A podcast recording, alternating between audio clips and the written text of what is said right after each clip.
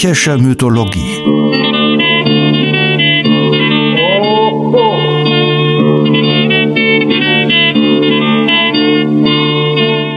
Helgas nützlicher Podcast.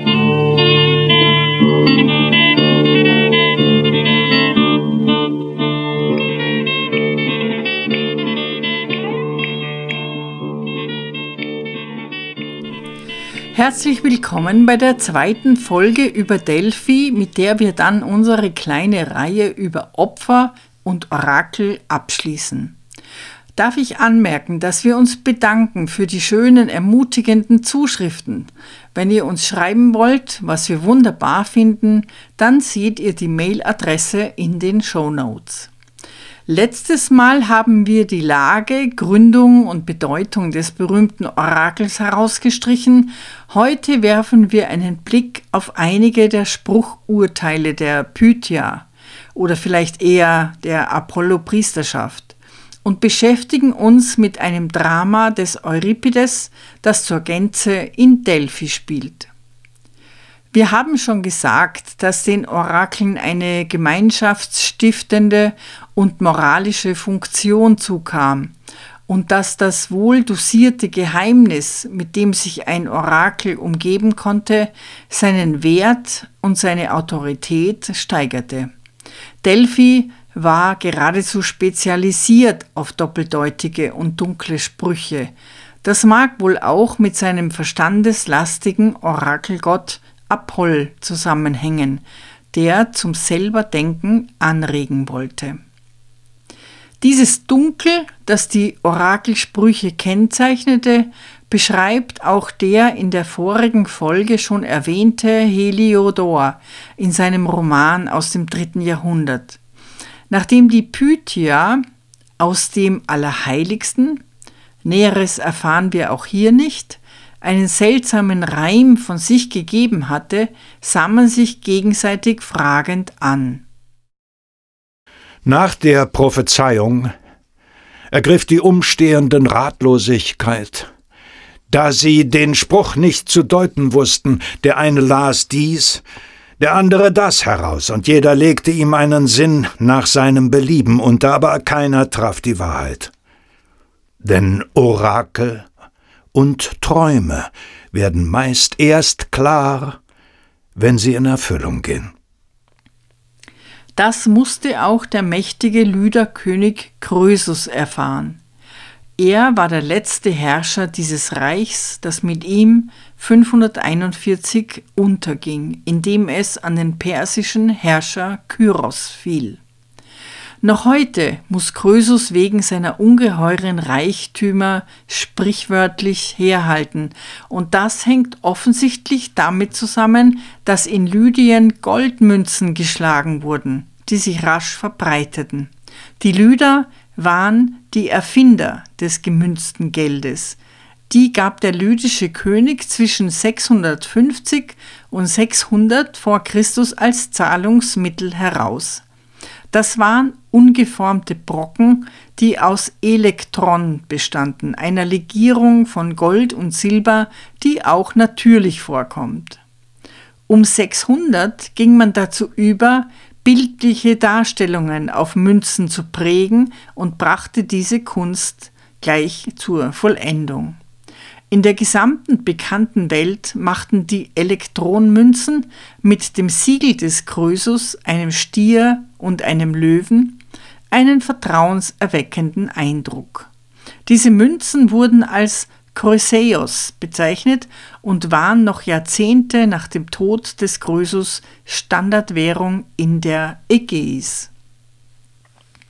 Krösus war zunächst erfolgreich. Er war auch der erste Herrscher, dem die kleinasiatischen Griechen regelmäßig Steuern zahlen mussten. Religionspolitisch mischte er sich aber wenig ein oder vielmehr die lydische Religionspraxis wurde stark von der griechischen beeinflusst. Den Tempel der Artemis in Ephesus und die Heiligtümer des Apoll, auch das in Delphi, beschenkte Krösus reichlich. Herodot eröffnet sein großes Geschichtswerk mit den Erzählungen über Krösus offensichtlich im Bestreben, Delphi und damit der griechischen Spiritualität das größtmögliche Gewicht zu verleihen. Krösus war ein fremder, unparteiischer Herrscher, und wenn der Delphi respektierte, dann hatte das mehr Bedeutung, als wenn Herodot ein innergriechisches Beispiel gewählt hätte. Herodot berichtet also, dass Krösus immer wieder nach Delphi schickte, um einen Orakelspruch einzuholen. Zunächst war er misstrauisch und wollte sicher gehen. Er überprüfte mit größtem Aufwand, so erzählt es Herodot, sieben der damals bedeutendsten Orakel von Dodona im Norden bis zum Ammons-Orakel bei der Oase Siva in Libyen. Er schickte zeitgleich sieben Gesandtschaften, die den Orakeln die idente Frage vorlegten, und zwar genau am hundertsten Tag ihrer Abreise. Die Frage lautete, womit ist Krösus gerade jetzt beschäftigt? Delphi spielte mit, von den anderen Orakeln konnte nur eines punkten, fünf versagten komplett. Delphi schickte folgende Antwort an Krösus.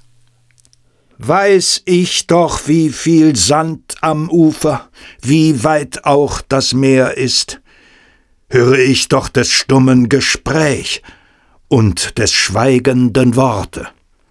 Schildkrötenduft erreichte mich wohl, des gepanzerten Tieres, kochend mit Fleisch zusammen vom Lamm in ehernem Topfe, Erz umschließt es von allen Seiten, so oben wie unten. Das traf zu, denn Krösus hatte sich ausgedacht, als schwierige Aufgabe für das Orakel, in einem verschlossenen Kessel Lamm und Schildkrötenfleisch gleichzeitig zu kochen. Um Delphi zu ehren, schlachtete er 3000 Stück Vieh verbrannte unzählige purpurne Gewänder und goldene Klinen und schickte goldenes und silbernes Geschirr, riesige Becken, silberne Fässer, vier Ziegel aus purem Gold und 113 von Weißgold und einen berühmten goldenen Löwen nach Delphi, das er in wichtigen Angelegenheiten zu konsultieren gedachte.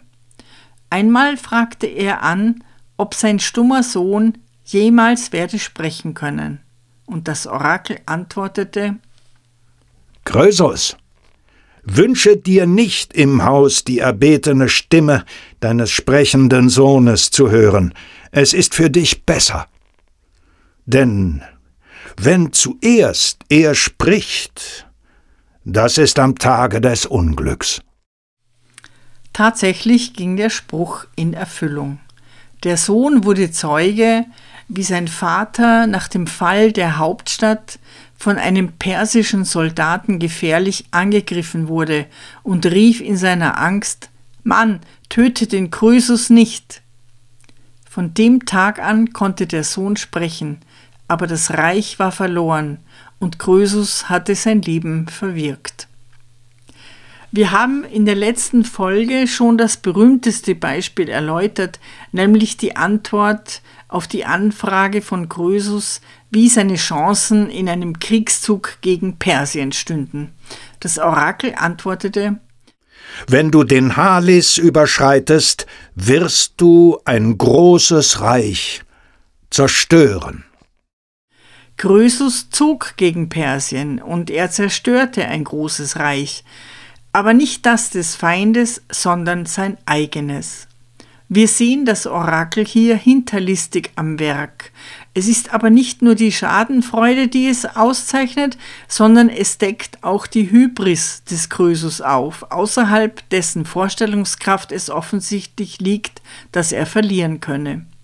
Schon die alberne Prüfung des Orakels vermittels Schildkrötenfleisch und das Spenden von unangebrachten Unsummen wurden von späteren antiken Interpreten als unangemessene Selbstüberhebung gebrandmarkt. Ein anderer lydischer König wurde ebenfalls vom Orakel zurechtgewiesen. Gyges, der glücksverwöhnte, mächtige König Lydiens, einige Generationen vor Krösus, fragte in Delphi an, wer der glücklichste Mann auf Erden sei. Aber entgegen seiner Erwartung nannte das Orakel nicht seinen Namen, sondern den des Aglaos aus Psophis. Dieser lebe auf seinem bescheidenen, aber ausreichenden Gehöft in einem Winkel Arkadiens, habe seinen Hof nie verlassen, und da er keine Wünsche hege, sei er glücklicher als der König. Das Verhältnis von Macht und einfacher Idylle in Bezug auf die menschliche Zufriedenheit ist ein einfacher Topos, der in der Dichtung immer wieder erarbeitet wurde und wird und hier in einfache, klare Worte gefasst wird. Ein anderes Beispiel aber zeigt eine kompliziertere Sachlage und wie das Orakel geradezu drastisch reagieren konnte. In Kyme, einer unabhängigen Griechenstadt, hatte Paktias, ein aufständischer und gescheiterter Lydier, als Schutzflehender um Asyl angesucht. Die Kymer befanden sich nun im Zwiespalt. Sollten sie Paktias an die Perser ausliefern oder ihm Schutz gewähren und den Konflikt mit der Übermacht riskieren. Also fragten sie Apoll. Dieser empfahl die Auslieferung. Daraufhin nahmen die Kümer die Vogelnester im heiligen Bezirk aus und schändeten damit bewusst das Heiligtum.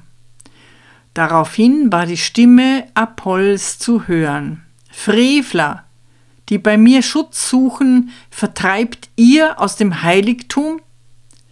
Daraufhin antworteten die Kümer. Du willst den Schutzbedürftigen helfen, forderst uns aber auf, Paktias auszuliefern? Daraufhin Apoll, ja, ihr sollt freveln und dadurch schneller zugrunde gehen, damit ihr nicht mehr hierher kommt und fragt, ob ihr Schutzflehende ausliefern sollt. Wir merken bei vielen Sprüchen aus Delphi, die wir natürlich als literarisch einordnen müssen, auch wenn sie der Geschichtsschreiber Herodot überliefert, einen überraschenden Hang zur Selbstreflexion. Noch weiter geht Euripides in seinem Drama Ion, das er in Delphi spielen lässt und in dem nicht nur die fragwürdige Rolle des Orakels hinterfragt wird, sondern Apoll gerade heraus beschuldigt wird. Euripides schrieb Ion in hohem Alter, etwa 410 vor Christus. Sein Thema ist das Verhältnis der Götter zu den Menschen. Hauptprotagonist ist Ion, ein junger Mann, der einst als Neugeborenes in einem Korb mit Schmuck versehen, ausgesetzt auf der Tempelschwelle von der pythischen Priesterin gefunden worden ist. Aus Mitleid zog ihn die Priesterin auf, und Ion verrichtet im Tempel als Gehilfe niedere Dienste, ist aber seinem Geschick dankbar. Lieber will ich, still beglückt, ein Mann im Volke leben als ein König sein. Der Erde Schönstes wurde mir, der Muße Glück. Behelligung nur wenig, aus dem Platze trieb kein Böser mich, und bei Gebeten, bei Gespräch von Göttlichem bedient ich frohe Menschen, die von Kummer frei. Die einen Pilger ziehen ab, die kommen an so dass ich neu den Neuen stets willkommen war. Gesetz und Neigung ließen vor dem Gotte mich gerecht erfunden werden. Ich will mir selber leben, mich freuen des Großen und vergnügt bei Kleinem sein.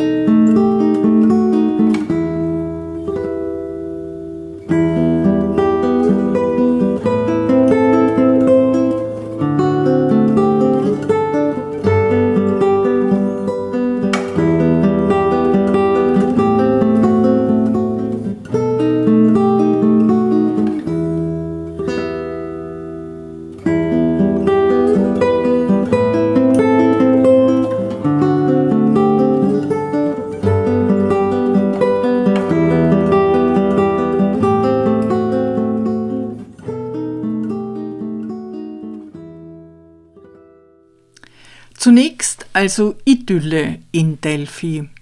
Zu den Abgründen von Mensch und Gott, die wie die Felsenschlünde hinter Delphi auch unter der psychischen Oberfläche lauern, wird der Tragödiendichter bald kommen. Anfangs hat Ion eine bemerkenswerte Auftrittsarie, das sogenannte Besenlied.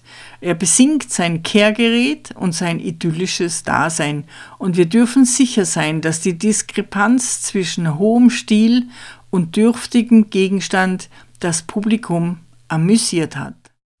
Mein Diener, o Besen, blühendes Reis, komm, Du Sprosse des schönsten Lorbeers, aus göttlichen Gärten gepflückt, wo der heilige Born sendet zum Lichte den ewig sprudelnden Quell. Mit dir feg ich des Apollos Boden, sobald sich der sonneilender Fittich morgens hebt. Ihr Delpha, Diener Apollons, auf! Zu den silbernen Wirbeln Castalias Wald. Und wenn ihr vom Tau der kristallenen Flut gereinigt seid, eilt in den Tempel hinein. Doch ich will, damit müht ich ja stets als Knabe mich schon mit dem Lorbeerzweig, mit heiligem Reis an dem Tempel umher, reinkehren die Schwell und mit tropfender Flut auffeuchten den Grund. Denn der Mutter beraubt und des Vaters beraubt, verseh ich den Dienst in den Hallen Apolls, die mich nährten. Bald, nachdem Ion den Apollontempel und Vorplatz so schön gekehrt hat, treten eine Gruppe Athener Frauen auf. Sie waren offensichtlich noch nie in Delphi und bestaunen alles, wobei sie sich gegenseitig auf die schönen Gebäude und die Bildmotive aufmerksam machen. Ion befragen sie wie einen Fremdenführer. Hierher wende das Auge, nicht in der göttlichen Stadt Athen nur sind säulengetragene Hallen der ewigen Götter. O sieh hier! Betrachtet die lernäische Schlange! Herakles tötet sie mit goldener Sichel. Auch den hier betrachte, auf geflügeltem Rosse sitzt er, tilgt die feuerschnaubende Kraft des dreileibigen Untiers. Ringshin send ich die Blicke, spähend, sieh dort, an den Mauern, Kampfgewühl der Giganten. Wohl, ihr Geliebten, sehen wir es hier. Siehst du, wie sie den Schild schwingt auf Enkelades? Ja, Athene, unsere Göttin. Dich, der hier vor dem Tempel steht, frag ich, ob der Tempel Apollons auch wirklich der Erde Nabel umschließt. Wie nennt sich das Haus, welchem ihr dient? Und darf ich den heiligen Raum nackten Fußes betreten? Nimmer, ihr fremden Frauen. Sobald ihr im Vorhof Opfer gebracht und vom Gotte ein Wort zu vernehmen begehrt, dann schreitet hinein. Nun weiß ich's. Dann will ich an dem, was außen ist, mein Auge weiden. Tja, hier haben wir es wieder, das Geheimnis von Delphi. Das Außen Sichtbare wird wohl beschrieben, aber was sich im Innern abspielte, bei der eigentlichen Orakelverkündung, das ist und bleibt im Dunkeln. Das erwähnt auch Euripides mit keinem Wort. Das Waisenkind Ion betrachtet den Gott Delphis, Apoll, in dessen Tempel er dient, als seinen schützenden Vater, und es ist erstaunlich, wie psychologisch subtil Euripides vorgeht. Ion hat keinen Vater, sehnt sich aber einen zu haben und bastelt sich in der Fantasie einen, und zwar einen vollkommenen, einen göttlichen. Mit diesem Konstrukt lebt er dahin. Die Wahrheit erfährt er heute noch. sein goldener Vater ein heuchlerischer Verbrecher. Die Mutter hat ihn dem sicheren Tod überlassen. Doch wie so oft bei Euripides, er führt mit Gewalt und Grausam alles zu einem Happy End zusammen und der Zuschauer geht mit mehr Fragen heim, als er hergebracht hat. Eines Tages kommt in das scheins idyllische Dasein des Ion eine Frau, die das Orakel befragen will, ob sie denn je ein Kind haben wird, und wir ahnen es, sie ist die Mutter des einstigen Findelkinds, die nicht weiß, dass ihr Kind noch lebt. Apoll, der Lichtgott, hat sie einst vergewaltigt. Die Frucht dieser Tat, den unschuldigen Ion, hat sie, die hochstehende Tochter des Erechtheus, nach der heimlichen Geburt dem Tod preisgegeben. Einerseits, um mit der Vergewaltigung fertig zu werden, andererseits, um ihre Heiratschancen zu wahren. Das hat auch geklappt, aber leider blieb ihre Ehe bislang kinderlos und sie bereut wohl auch, ihren Sohn damals im Wald ausgesetzt zu haben macht aber den schändlichen Apoll dafür verantwortlich. Nach heftigen Wirren, Sohn und Mutter liefern sich tödliche Kämpfe mit Gift und Dolch, ehe sie einander erkennen, sinken sie sich zerzaust in die Arme. Euripides nutzt den Stoff, oder vielleicht hat er ihn ja auch selbst erfunden, zweifellos, um die Götter in Zweifel zu ziehen. Apoll wird von der Vergewaltigten angeklagt, und zwar sowohl wegen des Frevels, den er an ihr begangen hat, als auch nach ihrer Meinung an der Frau, die den Ion geboren hat und nichts von ihrem Sohne weiß.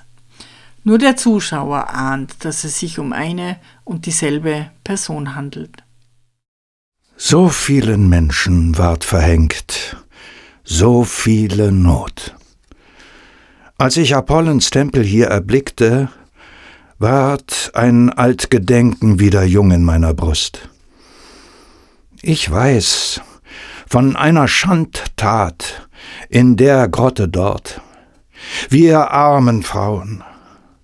Götter, was erkühnt ihr euch? Wohin? Wohin uns wenden um Gerechtigkeit? Wenn uns das Unrecht niederdrückt der Mächtigen. Apollon, Unrecht handelst du, so hier wie dort, an mir und jenen Fernen, deren Wort ich hier vertret. Du rettest nicht den Deinen, den du retten sollst, und gibst ein Seher seiner Mutter nicht Bescheid. Ion, der sich über ihre Tränen wundert, weist sie als Hüter des Anstands und der Weihe des Tempels zurecht.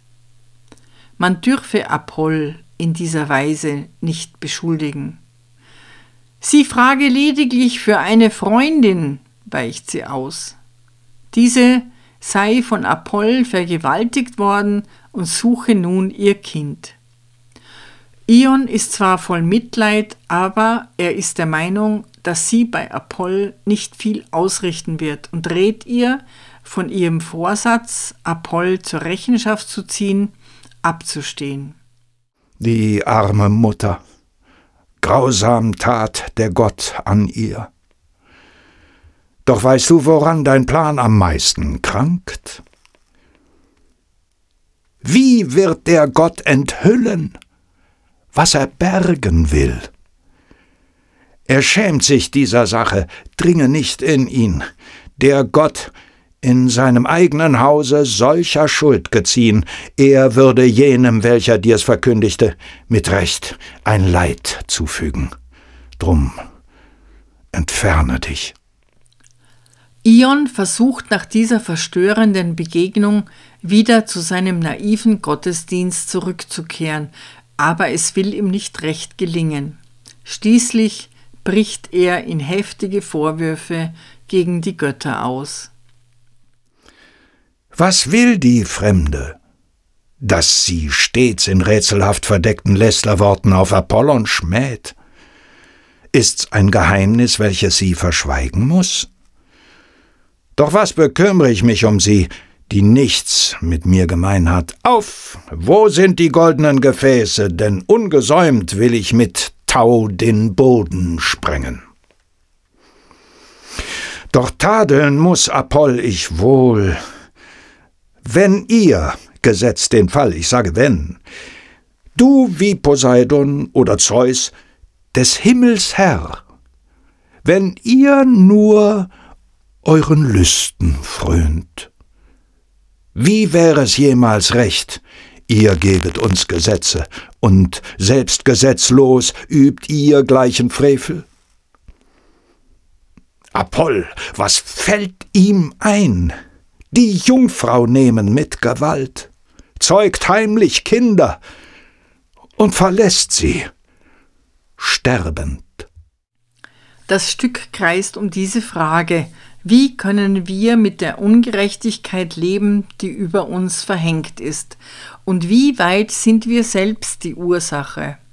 Euripides demontiert in diesem Stück nicht nur Apoll, den er als dumpfen Vergewaltiger kennzeichnet, Euripides führt auch sarkastisch den Beweis, dass der Seeherrgott rein gar nichts voraussieht, keinen Plan hat und seine Orakel manipulieren muss. Euripides demontiert aber auch den naiven Ion und seine angebliche Selbstbescheidung, die stolze Athener Prinzessin in ihrer Opferpose und den in seinem männlichen Stolz blinden Ehemann, der es nicht so genau wissen will und meint, dass er Ion wohl besoffen mit irgendeiner auf irgendeinem Gelage gezeugt hat. Dennoch ist der Kampf von Mutter und Sohn umeinander schnörkellos und von dem großen Humanisten Euripides berührend dargestellt, angesiedelt direkt im innersten Zentrum der Begegnung des Menschen mit dem Gott im Apollontempel von Delphi.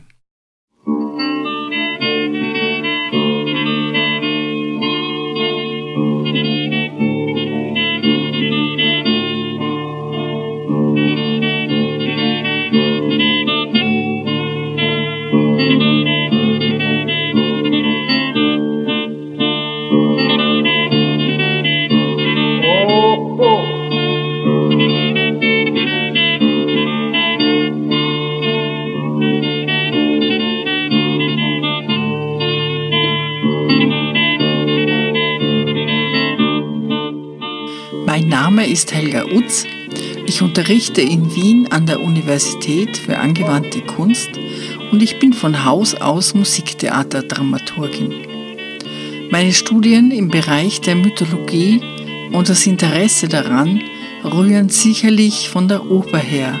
Jedes Mal, wenn man über einen Stoff oder eine Konstellation am Theater erforscht, stößt man auf die Antike.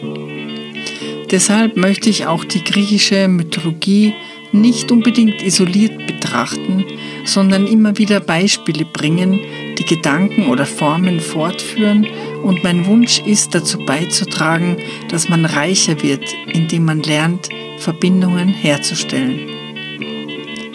Die Musik stammt von Kostas Bezos, geboren 1905 in einem kleinen Dorf in der Nähe von Korinth einem politischen Journalisten, Cartoonisten und begnadeten Musiker.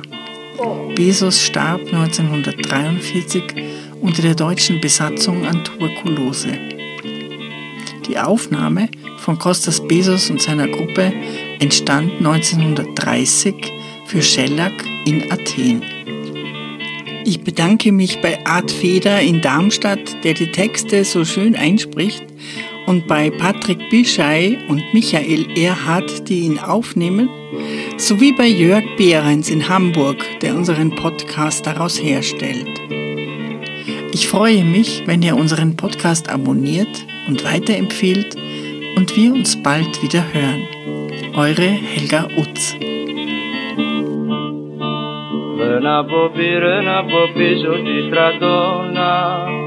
Παρέσαν μα, παρέσαν μα, καστινή φόβγα Ρε να πω πει, ρε να πω πίσω στην κατώνα Παρέσαν μα, παρέσαν μα, καστινή φόβγα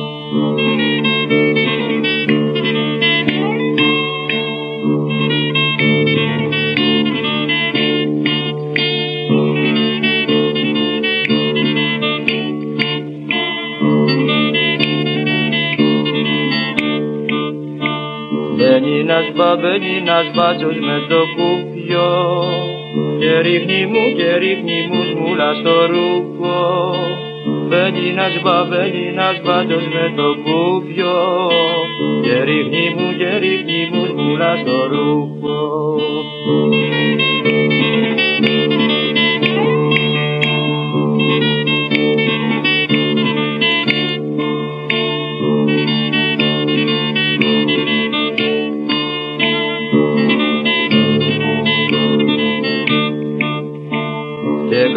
Κατρακί και κατρακύλισε το πέσι Μαδρίνιωνα, μαδρίνιωνα αργύλε στη μέση. Και κατρακί και κατρακύλισε το πέσι Μαδρίνιωνα, μαδρίνιωνα αργύλε στη μέση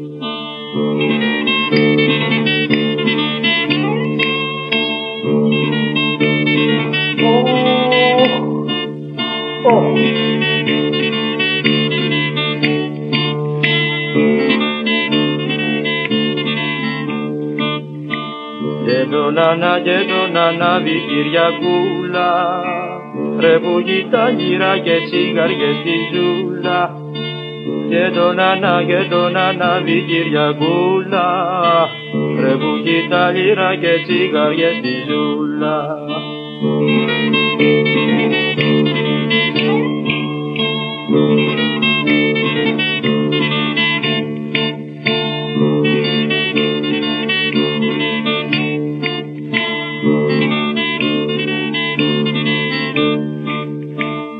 Γεια σου ρε μη, γεια σου ρε μίτσο στραβοκάνι Πούσε μας του, πούσε μας του ρε απ' το τουμάνι Γεια σου ρε μη, γεια σου ρε μίτσο στραβοκάνι Πούσε μας του ρε, πούσε μας του ρε απ' το τουμάνι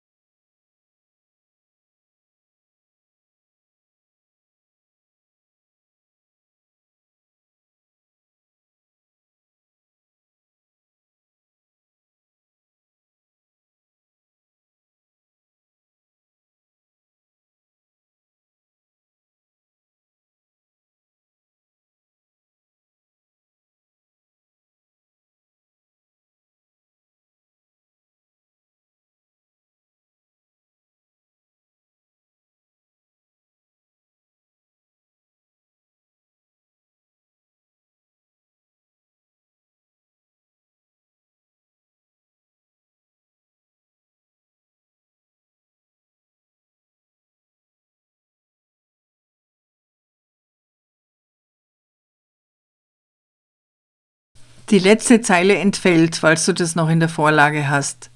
Vielen Dank.